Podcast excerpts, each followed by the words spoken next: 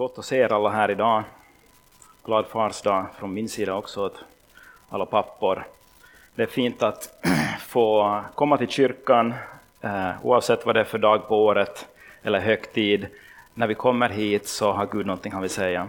Gud vill tala in i våra hjärtan. Han har någonting han vill göra i ditt liv och han kan tala in i varenda människas liv. Ska vi ännu kort be att han öppnar ordet för oss. Fader, jag ber att du skulle tala in i våra liv, att våra hjärtan skulle få vara vidöppna för dig, för ditt tilltal och vad du vill uppenbara om dig själv idag. Jag ber att vi ska få lära känna Jesus Kristus mer den här söndagen och veta ännu mer om hur vi kan följa dig. Helige Ande, jag ber att du hjälper mig att dela ordet så som du har tänkt idag. I Jesu Kristi namn. Amen. Ska tala idag om en far med två söner, lämpligen på farsdagen. En av de största liknelserna Jesus berättar, en av de mest kända liknelserna Jesus berättar, handlar om en far som har två söner och vad som händer i deras liv. Och jag tror att det här kan visa någonting om hurdan Gud är som far för oss när vi kollar på den här liknelsen, den här berättelsen nära. Jag ska börja med att läsa den för er från Lukas evangeliet 15, vers 11 till 32. Hoppas du hänger med, det är lite längre kanske än vad vi brukar läsa, men, men det är viktigt att få med hela helheten. Det står så här, vidare sa han, en man hade två söner. Den yngre sa till sin far, ge mig min del av egendomen. Då delade han sin egendom mellan dem. Kort därefter packade den yngre sonen ihop allt sitt och for långt bort till ett främmande land. Där förde han ett utsvävande liv och slösade bort det han ägde. Men när han till slut gjort slut på allt kom en svår hungersnöd över det landet och han började lida nöd. Då gick han bort och slöt sig till en av inbyggarna där som skickade ut honom på sina ägor för att vakta svin. Han skulle gärna ha velat äta sig mätt på de fröskidor som svinen åt, men ingen gav honom någonting. Då kom han till besinning och sa, hur många daglönare hos min far har inte mat i överflöd och här håller jag på att dö av svält. Jag vill stå upp och gå till min far och säga till honom, Far, jag har syndat mot dig, syndat mot himlen och inför dig jag är inte längre värd att kallas din son. Låt mig få bli som en av dina daglönare. Och han stod upp och gick till sin far. Medan han ännu var långt borta fick hans far se honom och förbarmade sig över honom. Fadern skyndade emot honom och föll honom om halsen och kysste honom. Sonen sa till honom, Far, jag har syndat mot himlen och inför dig jag är inte längre värd att kallas din son. Men fadern sa till sin tjänare, skynda er att ta fram den bästa dräkten och klä honom i den. Sätt, på, sätt en ring på hans hand och skor på hans fötter. Och hämta den gödda kalven, slakta den och låt oss äta och vara glada. Ty min son var död men har fått liv igen. Han var förlorad men är återfunnen. Och festen började. Men hans äldre son hade varit ute på ägorna. När han kom och närmade sig gården fick han höra musik och dans. Han kallade då till sig en av tjänarna och frågade vad detta kunde betyda. Tjänaren svarade, din bror har kommit hem och din far har slaktat den gödda kalven eftersom han har fått honom välbehållen tillbaka. Då blev han förargad och ville inte gå in. Fadern kom ut och försökte övertala honom, men han svarade sin far, här har jag alla dessa år slavat under dig och aldrig överträtt ditt bud. Och mig har du aldrig gett ens en killing så att jag kunde vara glad med mina vänner. Men när han där kommer hem, din son, som har gjort slut på vad du ägde tillsammans med horor, då har du för hans skull slaktat den gödda kalven. Fadern sa till honom, mitt barn, du är alltid hos mig och allt mitt är ditt. men nu måste vi ha fest och glädja oss, ty denne din bror var död, men har fått liv igen. Han var förlorad, men är återfunnen.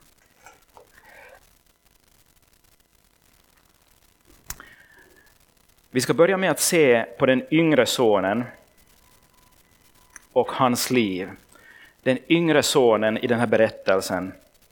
Han ber om någonting helt makalöst och chockerande för att vara den tiden. Tiden har säkert ändrats. Idag kanske man behöver pengar och frågar om man kan få ett litet förtidsarv, men på den tiden, i den kulturen, betydde det att du frågade om att få ditt arv före din far var död. Det var som att önska sin fars död.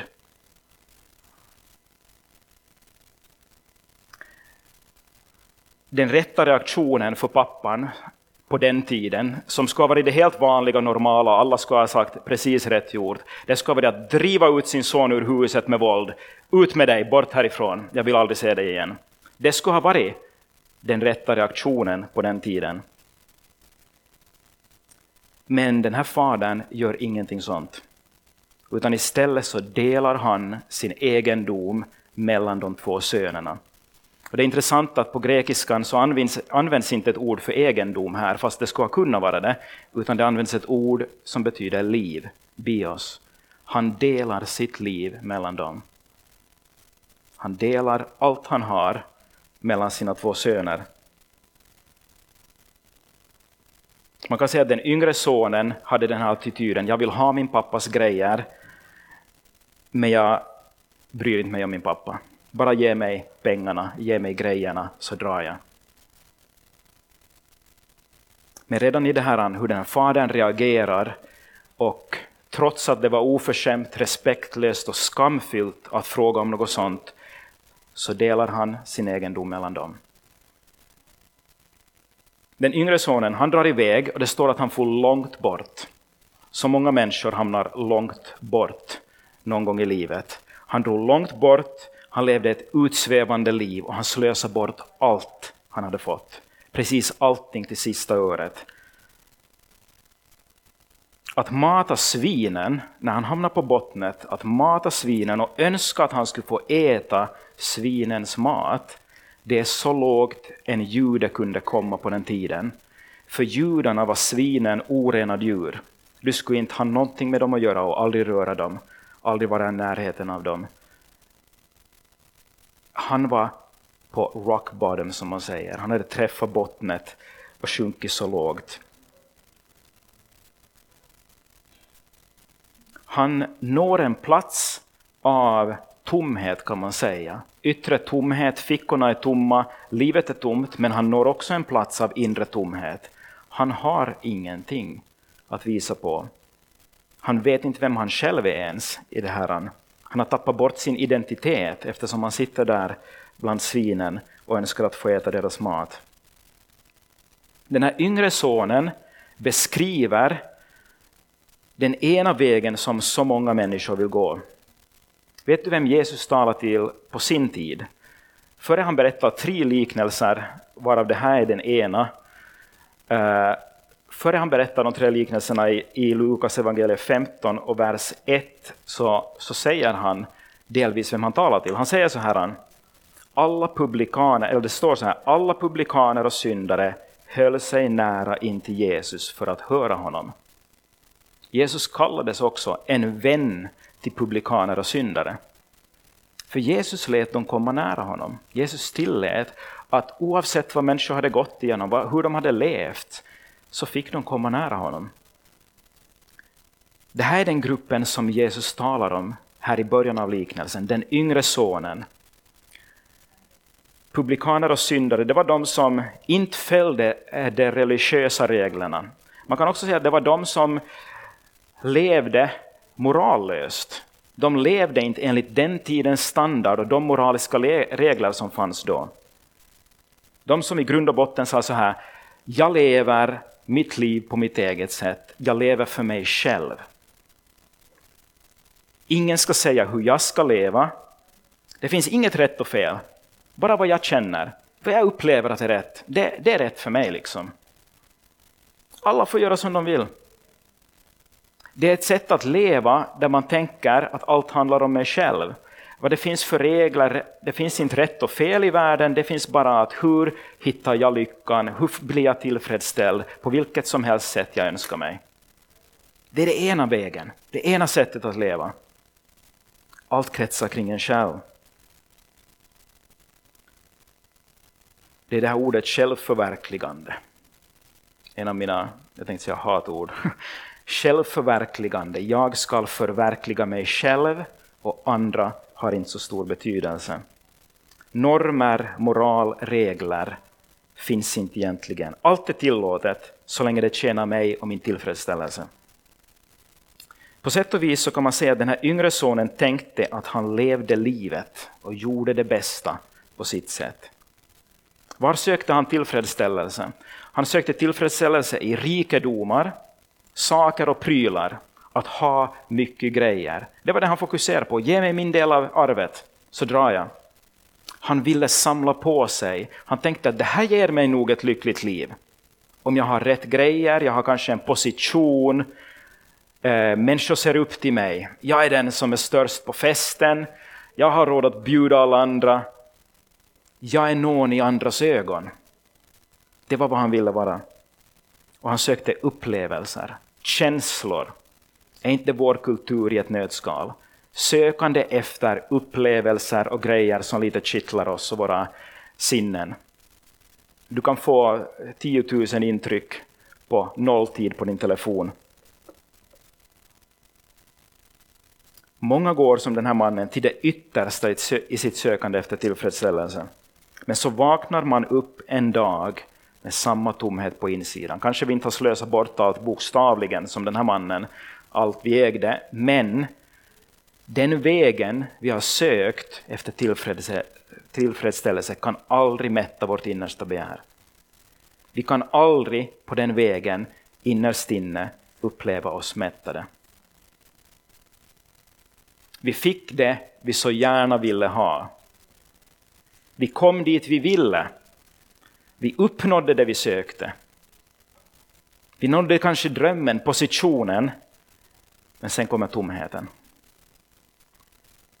Den som jagar efter mycket kommer alltid när de har fått det att vilja ha lite till, för att det kan inte fylla det enorma tomrum vi har på insidan. Det är som i den där sången, det är nog ingen kristen sång, men You get what you want, but not what you need. You get what you want, but not what you need. Du får allt det du vill, men det du innerst inne behöver finns inte där. Jag glömmer aldrig rubrikerna. Jag är ingen, nu måste jag säga det som en sån här disclaimer, jag är ingen stor sportfantast som följer sport på TV. Och det är nog säkert bara en händelse eh, att det här ska fastna eh, på min näthinna och jag kommer ihåg det. Men 2004 så vann Carolina Klüft eh, guldmedalj i olympiaden i Aten i sjukamp. Är det någon som minns det överhuvudtaget? Precis, en person minns det, två kanske. Eh, att det här fastnade hos mig, det, det, det, är nästan oförklarligt. Men en tid efter det, hon, hon har kämpat för det här. Hon har jobbat en stor del av sitt liv mot målet att vinna guld i olympiaden. Och så gör hon det till slut. Bara en tid efter det kommer rubrikerna. Jag glömmer det aldrig när jag såg det på Svenska Dagbladet, tror jag. Stod den här rubriken Efter guldet kom tomheten. Fatta, du har kämpat och du uppnår ditt livs dröm för att märka det här kan inte mätta mig. Det här var inte det. This wasn't it. Jag trodde att det var det, men det här var inte det. Och så kommer tomheten. När den här yngre sonen har levt livet och han landar på bottnet så kommer han till besinning och han börjar tänka på sin far. Där bland svinen börjar han tänka på sin far, sin fars hus. Och han lägger märke till någonting intressant. Att här bland svinen, jag önskar att få äta deras mat, men ingen ger mig någonting. Världen kan vara en väldigt hård och kall plats. I världen värderas bara vad du kan prestera och göra och visa dig gå för. Be someone or beat it. Var någon eller försvinn härifrån. Det är det som värderas i världen. Han konstaterar att ingen ger mig någonting. Jag lider nöd, jag håller på att hungra, men ingen ger mig någonting. Och så tänker han på sin fars hus och så konstaterar han, hej, till och med tjänarna, daglönarna i min fars hus har mat i överflöd. Han inser någonting, han har lämnat en relation, ett hem där det fanns överflöd för att hitta sig tom på bottnet. Låt oss tala om Fadern för det andra här. Nu har vi talat om den yngre sonen. Han visar oss på ett sorts morallöst liv där man söker sin egen tillfredsställelse och det leder till tomhet. Fadern visar oss på en nådig och kärleksfull Gud. Den yngre sonen gör en plan när han inser det. Han säger så här, jag ska stå upp, jag går till min far och säger till honom, far jag har syndat mot himlen och inför dig. Jag är inte längre värd att kallas din son, låt mig få bli som en av dina daglönare. Hör du vad han säger? Han säger att jag är inte längre värd att kallas din son. Det är hur han upplever situationen. Han, vet, han är fullständigt medveten om att han är syndig. Han har gjort det som är fel, det han inte borde ha gjort. Men det som är ännu svårare för honom än att han är syndig, det är att han upplever sig ovärdig. Den här känslan av ovärdighet. Jag är inte värd. Frågan vi ofta ställer oss är, skulle Gud vilja ha mig som sitt barn? Jag som är sån och sån. Jag som har syndat, jag som har sånt mörker på insidan. Alla de här grejerna som jag inte har berättat åt en enda själ som jag tänker. Allt det här jag är bräcklig, jag är halvfärdig. Skulle Gud faktiskt vilja ha mig som barn? Ja, jag är inte värdig. Jag är inte värdig. Men hur möter fadern sin son som har slösat bort allting, en tredjedel av arvet? Hur möter Gud varje vilsen människa som kommer tillbaka till honom? Vers 20 så stod det, medan han ännu var långt borta så fick hans far se honom och förbarmade sig över honom. Fadern skyndade emot honom och föll honom om halsen och kysste honom. Visste du att i Mellanösterns kultur så var det fullständigt otänkbart, det var skamfyllt för en man att springa. Speciellt om du var en rik godsägare. Du hade mycket egendom. Det värdiga det var att gå långsamt som att du äger hela världen. Men den här faren bryr inte sig en sekund. Han bryr inte sig om vad människor ska tänka eller göra. Han är beredd att skämmas till och med när han springer för att möta sin son. Han omfamnar sin son och sträcker ut både sin kärlek och sin förlåtelse till honom och han kysser honom. Det fanns inte en sekunds tvekan hos fadern i om han var värdig att komma tillbaka om han var älskad.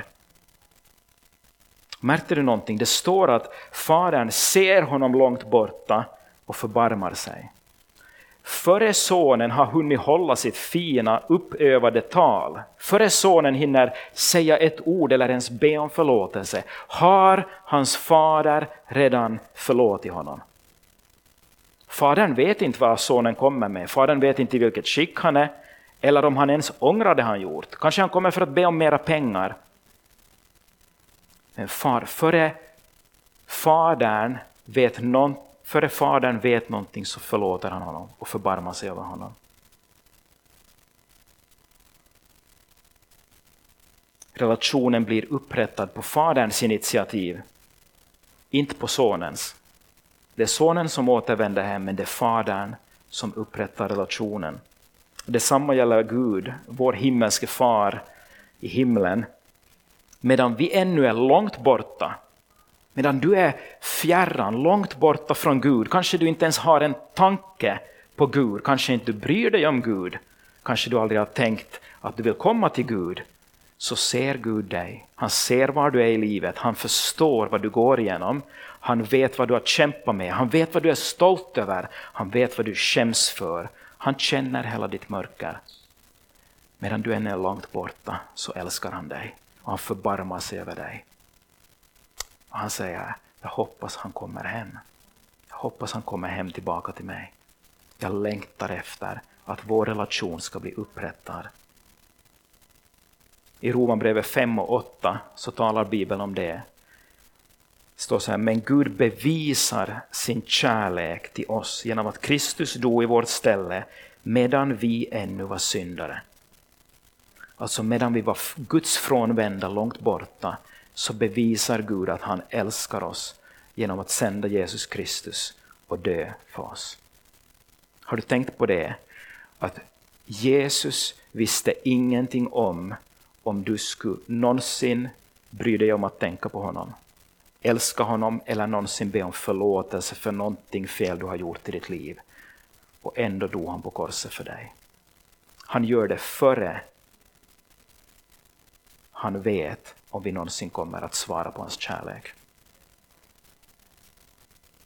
Gud springer emot oss i Jesus Kristus. Precis som denna fadern springer emot sin yngre son så springer Gud emot oss i Jesus Kristus. Hela korset där Jesus dör så ropar jag älskar dig, jag dör för dina synder fast inte jag vet om du vill komma till mig. Jag älskar dig. Jag är beredd att förlåta allt.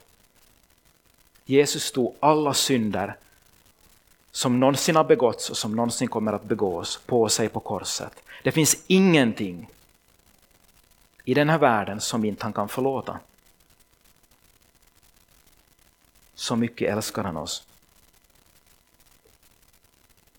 Guds kärlek kan övervinna det djupaste mörkret, de största synderna, den vidaste tomhet. Guds kärlek kan övervinna det. Sonen hinner inte hålla hela sitt tal, märker du? Han hinner inte föreslå att han skulle bli en tjänare i huset före fadern avbryter honom. Nej, ta fram den bästa dräkten och sätt den på honom. Vilken var den bästa dräkten som fanns på en stor herrgård på den tiden? Det var troligen faderns egen dräkt. Den bästa dräkten i huset var husets herres festdräkt. Och han säger ta den bästa dräkten, han säger bokstavligen ta min festdräkt, den jag endast tar på en gång om året när vi har den största festen. Ta den dräkten och sätt den på honom. Fattar du vilken upprättelse? Vad han gör egentligen är att han klär över den yngre sonens smuts, synd och skam. Han övertäcker den med sin bästa dräkt, med sin rättfärdighet. Det ska inte synas vad han har varit, det ska inte synas att han har varit borta en minut från huset. Han ska vara här så som han alltid var här tidigare. Jag upprättar dig fullständigt. Så ger han en ring på hans finger. Ringen symboliserar ofta eh, eh, de mest ärade i huset. En konungslig släkt kunde ha en ring de bar. Han sätter skor på fötterna. Vem var det som hade skor på fötter i husen då? Det var bara husets herre och hans familj. Alla slavar, alla tjänare tog av sig skorna när de kom in i huset. Vet du vad fadern egentligen säger? Okej, okay, du har varit borta, du har slösat bort allt det där, men jag tänker inte ge dig en möjlighet att försöka förtjäna din plats tillbaka i din egen familj. Jag tänker inte låta dig försöka göra upp för det och genom goda gärningar förtjäna en plats. Jag upprättar dig direkt, du är mitt barn direkt. Du kommer inte att vara först tjänare, sen daglönare, sen vår betjänt och sen kanske någon dag vårt barn igen. Nej, du är min son från början till slut. Det gamla är förbi, se det nya har kommit, säger Bibeln. Med en gång, den stund vi vänder om till Gud, säger han, det gamla är förbi, det nya har kommit. Och det slutar med en enorm fest i glädje över att den här sonen har återvänt. Och de slaktar den gödda kalven. Man hade inte kött alls på bordet varje dag så som vi har i vårt fantastiska rika samhälle idag. Man sparade, man gödde en kalv och man åt kött endast vid stora högtider. Det här var kanske den kalven de skulle äta vid den där största högtiden. Men det är hur mycket Gud glädjer sig över att vi kommer tillbaka till familjen. Hur mycket han är beredd att offra, hur mycket han är beredd att ge för att han gläds över att vi är hans barn, att vi vill ha en relation med honom och komma nära honom. Vad är det vi ser om Gud Fadern? Vi ser att Guds kärlek och förlåtelse kan sona vilken synd som helst. Han kan upprätta vilken människa som helst. Det har ingen skillnad om du fast skulle ha mördat, våldfört dig på människor. Gud kan förlåta det. Du kanske fortfarande hamnar och sona dina synder i den här världen och göra upp med det och med samhället och, och rättsväsendet. Men Gud kan förlåta de värsta, de nattsvarta synderna. Precis som det fanns mat i överflöd i Faderns hus så finns det nåd i överflöd i vår himmelske Faders hus. Ibland kallas den här förlorade sonen kallas på engelska the prodigal son, den slösaktiga, den slösaktiga sonen. Men vem är det du möter i den här berättelsen? Du möter den slösaktige fadern som har råd att slösa sin nåd och kärlek också på dem som inte får Guds bästa barn. Han har råd att slösa. Jag har så mycket nåd och kärlek för dig. Det är ingen skillnad. Kom tillbaka och jag ska slösa min kärlek på just dig och du får bli en son i mitt hus eller en dotter. Men berättelsen slutar inte där, och det här är viktigt, för så många gånger så predikar vi berättelsen ända hit, och så tycker vi att det räcker. Gud är fantastiskt god och förbarmar sig. Men det finns en tredjedel av berättelsen kvar, och det är den äldre sonen. Som vi ofta inte ens kanske tänker på. Vi blir så gripna av det stora med den första sonen och kärleken hos fadern. Den äldre sonen blir inte alls glad när hans yngre bror har kommit hem. Han hör en fest, hör om en fest för sin bror och så tar han till ganska grova ord. Hans pappa kommer ut för att försöka övertala honom att komma in på festen. Kom du med du också. Kom in på festen. Och så säger den här äldre sonen så här. Här har jag alla dessa år slavat under dig och aldrig överträtt ditt bud. Och mig har du aldrig gett ens en killing så att jag kunde vara glad med mina vänner. Jag har aldrig fått ens en chilling för att vara glad med mina vänner. Vad är det riktigt som händer här? Vad är det på gång? Vi vet vid det här laget att den här pappan var oerhört god. Vi vet att han var oerhört kärleksfull till sin natur. Vad är det som händer i den äldre sonen? Han har istället för att njuta av sin ställning som son i huset hela tiden tänkt att hans relation med fadern byggde på hans arbete. Han är sonets, eh, husets son. Han är där hela tiden, men han tror att han måste förtjäna relationen med sin pappa. Han tror att han måste göra allt det goda. Han säger att jag har hållit alla dina bud och jag har slavat under dig. Han tror att han måste genom sina gärningar visa sin pappa vad han går för. Han kallar sig slav. Och så säger han någonting som inte är sant. Han säger så här, du har aldrig ens gett mig en killing. Han var den äldre i huset. På den tiden, om du var det äldsta barnet, så fick du en dubbellott.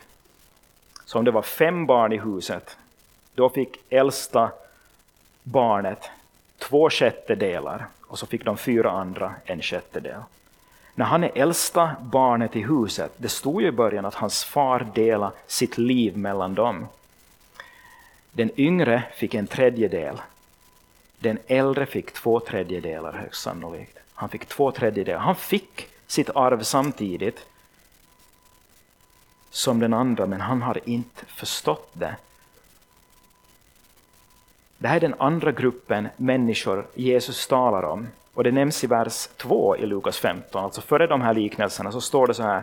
Men fariseerna och de skriftlärda kritiserade honom ständigt och sade, den mannen tar emot syndare och äter tillsammans med dem. Den andra gruppen Jesus talar om, det är de religiösa eller moraliska, de är rätt trogna. De levde rätt, på rätt sätt och så ner på alla andra. De levde stolta efter den tidens standard och så ner på syndarna och publikanerna. Man kan säga så här att den äldre brodern har hamnat långt bort från sin far, inte på grund av synd direkt, som den andra brodern, utan på grund av sin stolthet och självrättfärdighet. Han tyckte att han var så präktig att han har förtjänat en plats i Faderns hus. Jag är så bra, jag lever moraliskt rätt, jag gör allting som samhället vill, precis så gör jag. Exakt som man ska leva. Jag tänkte säga, jag har villa, Vovve och eh, Volvo eller vad det heter i Sverige. Jag har allting, liksom, jag har gjort allting för att tjäna samhället, för att tjäna dig. Jag lever moraliskt korrekt.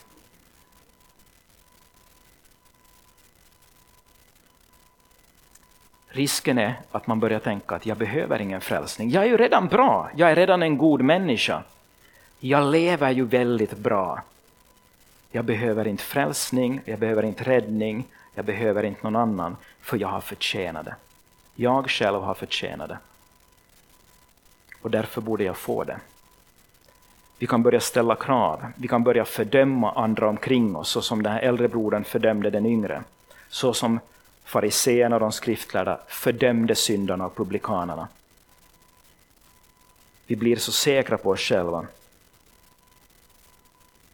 Ingen dera av de här sönerna älskar fadern för sin egen skull. Utan båda försökte på olika sätt använda fadern för deras egna självcentrerade mål. Har du tänkt på det? De försökte båda få en del av pappans egendom och förtjänade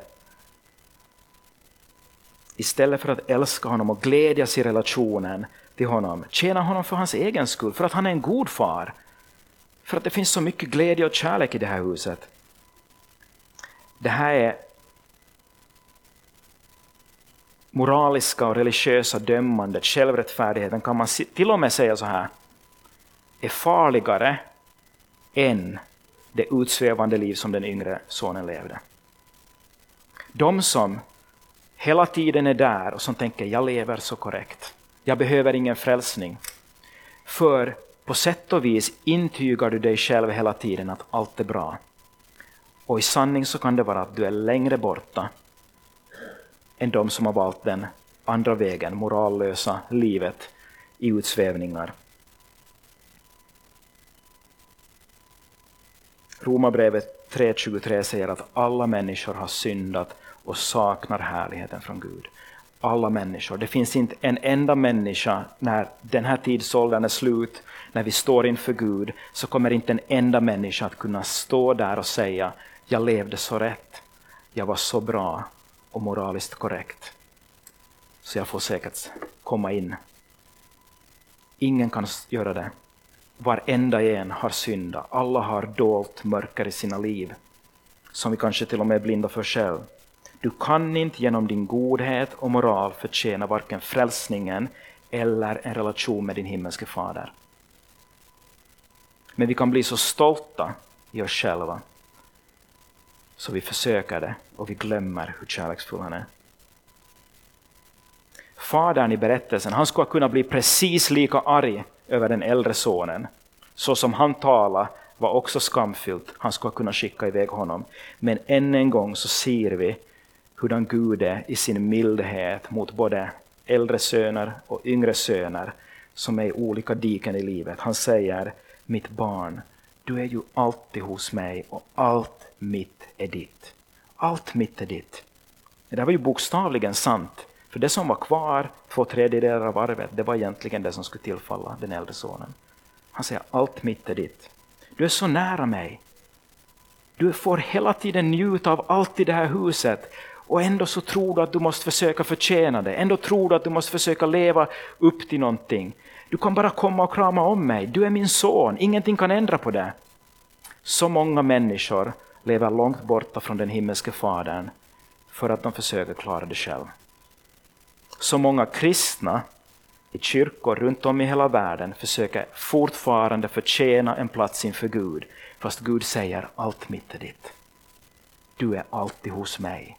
Hej, du har vunnit den bästa delen.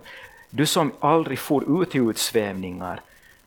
Förstår du att du också är mitt barn utan att behöva förtjäna det?